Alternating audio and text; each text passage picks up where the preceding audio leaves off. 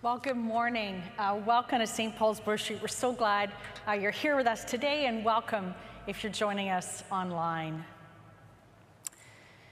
Two out of my, two out of my three daughters uh, sent me their Christmas lists three weeks ago, without me even asking, mind you. And with only twenty-one shopping days left until Christmas, uh, homes are being decorated, and our city blazes with twinkling lights at night.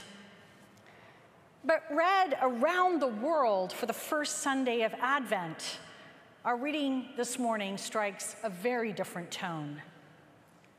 But in those days, after that suffering, the sun will be darkened, the moon will not give its light, the stars will fall from heaven, and the powers in the heavens will be shaken, says Jesus, describing a state of rather merciless catastrophe, like there's no mention of peppermint lattes. Being a diverse community uh, with people at different stages of their spiritual journey, not everyone here grew up observing the season of Advent.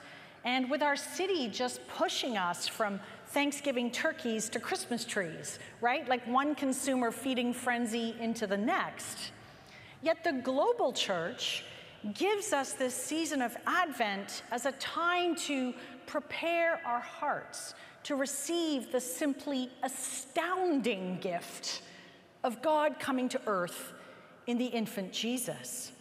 And while Christmas gifts are beginning to be wrapped and put under trees, Advent brings gifts as well. But they are hard-edged gifts, sharp and pointed. And while we may not want them, if we're patient with Advent, I think we'll see how we need them. So we got three Advent gifts today. Number one, permission to tell the truth. Number two, God works in the dark. And number three, waiting for Jesus. But quickly, first, uh, a little bit of context to our reading. Uh, in it, uh, Jesus is coming to the end of his three years of uh, public work, and he's beginning to now prepare his inner team of disciples for his approaching death.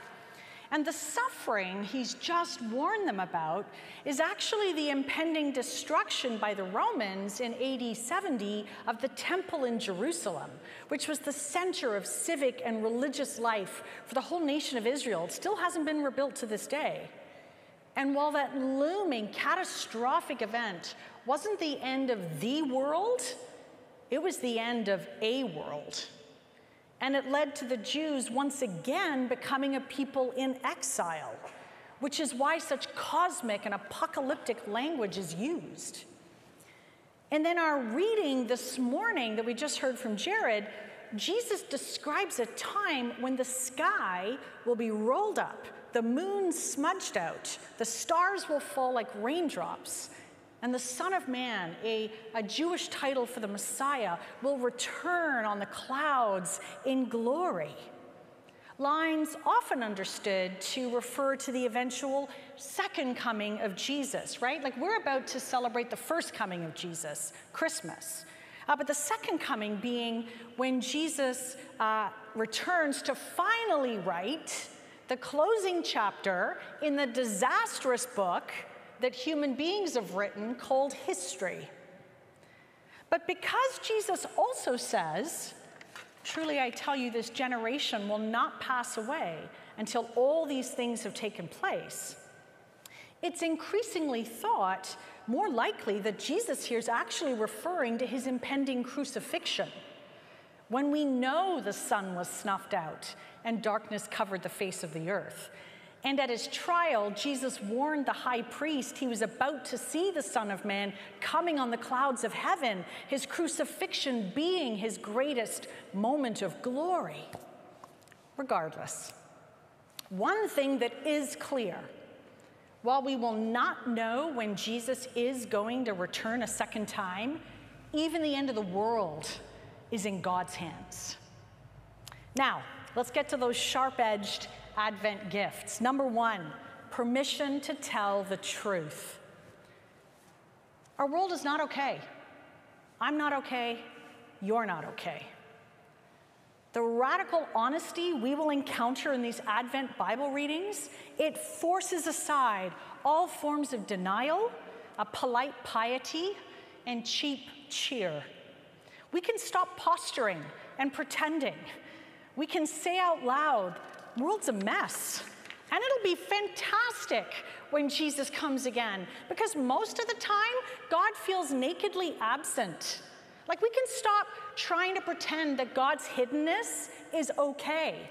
It hurts. It's confusing. Where are you, God?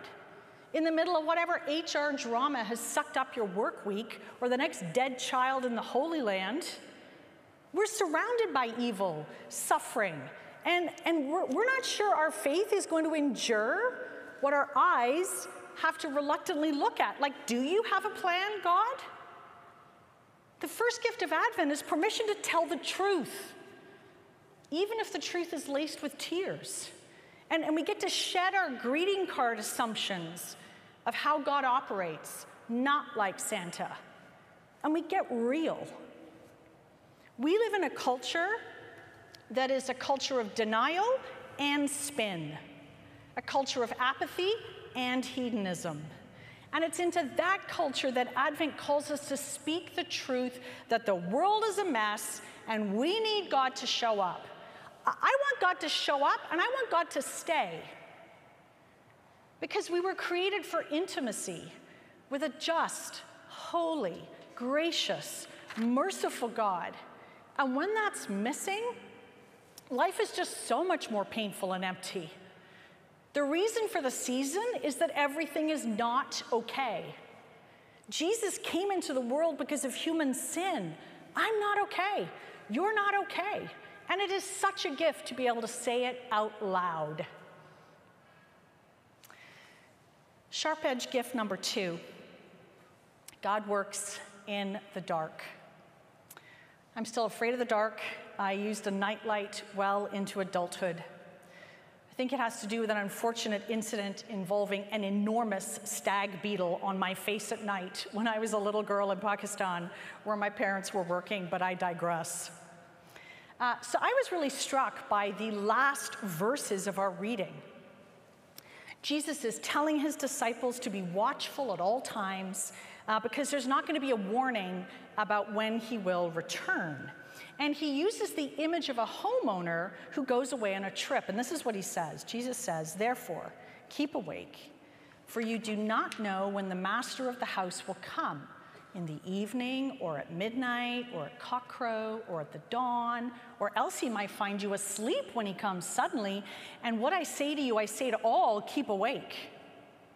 The majority of those time slots that the homeowner could show up unannounced, they're in various shades of the nighttime, of darkness. God's moving and acting, drawing near to us in the dark. I tend to look for God in the happy, uh, joyous, or successful parts of, of my week. But what if I could meet God in the places in my life that are hard, that are boring, that are discouraging or painful?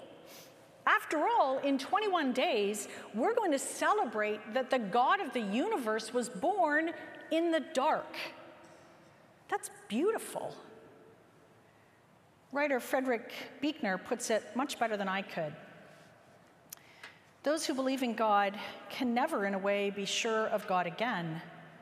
Once they've seen God in the stable, we can never be sure where he will appear or to what lengths he will go or what ludicrous depths of self-humiliation God will descend in his wild pursuit of humankind. If holiness and the awful power and majesty of God were present in this least auspicious of all events, this birth of a peasant girl's child, then there's no place or time so lowly and dark that holiness can be present there too. The second sharp-edged gift that Advent brings is that our God also works in the dark.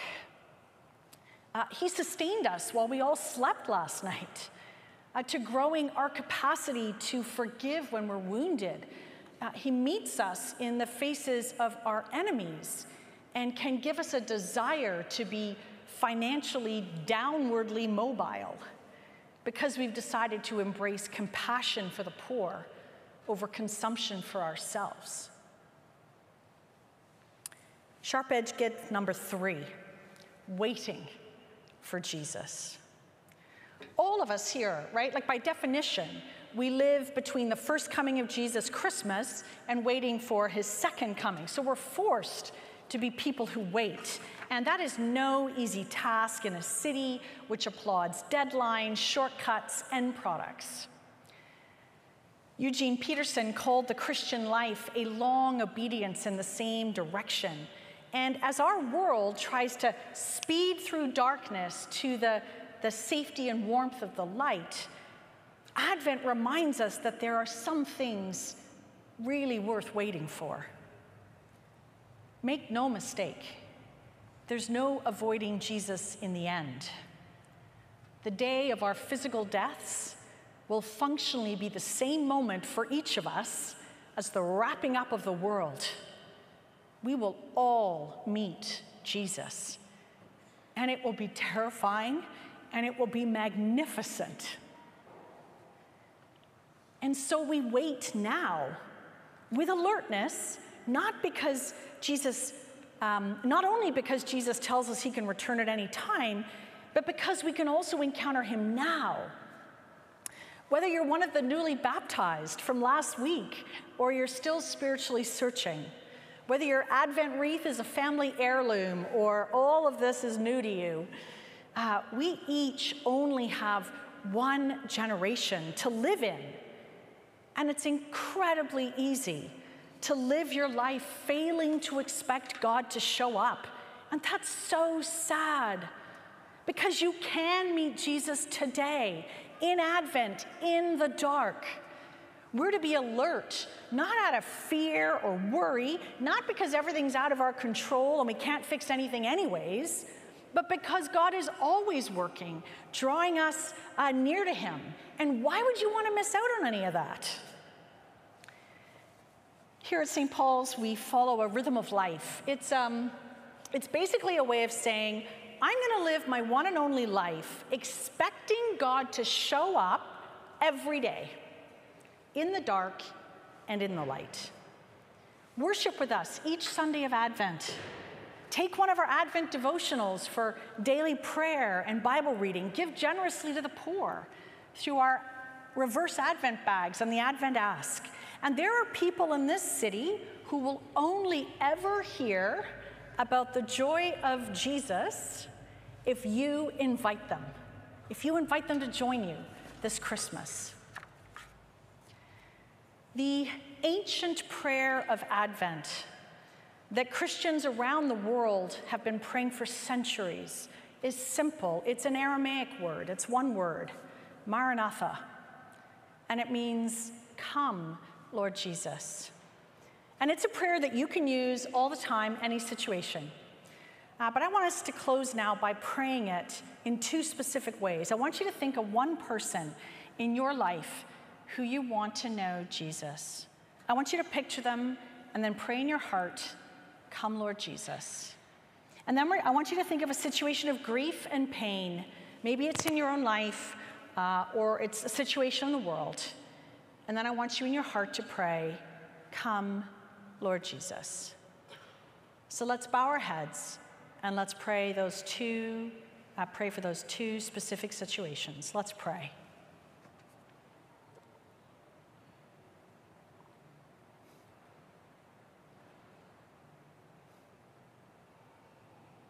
Maranatha, come, Lord Jesus, come.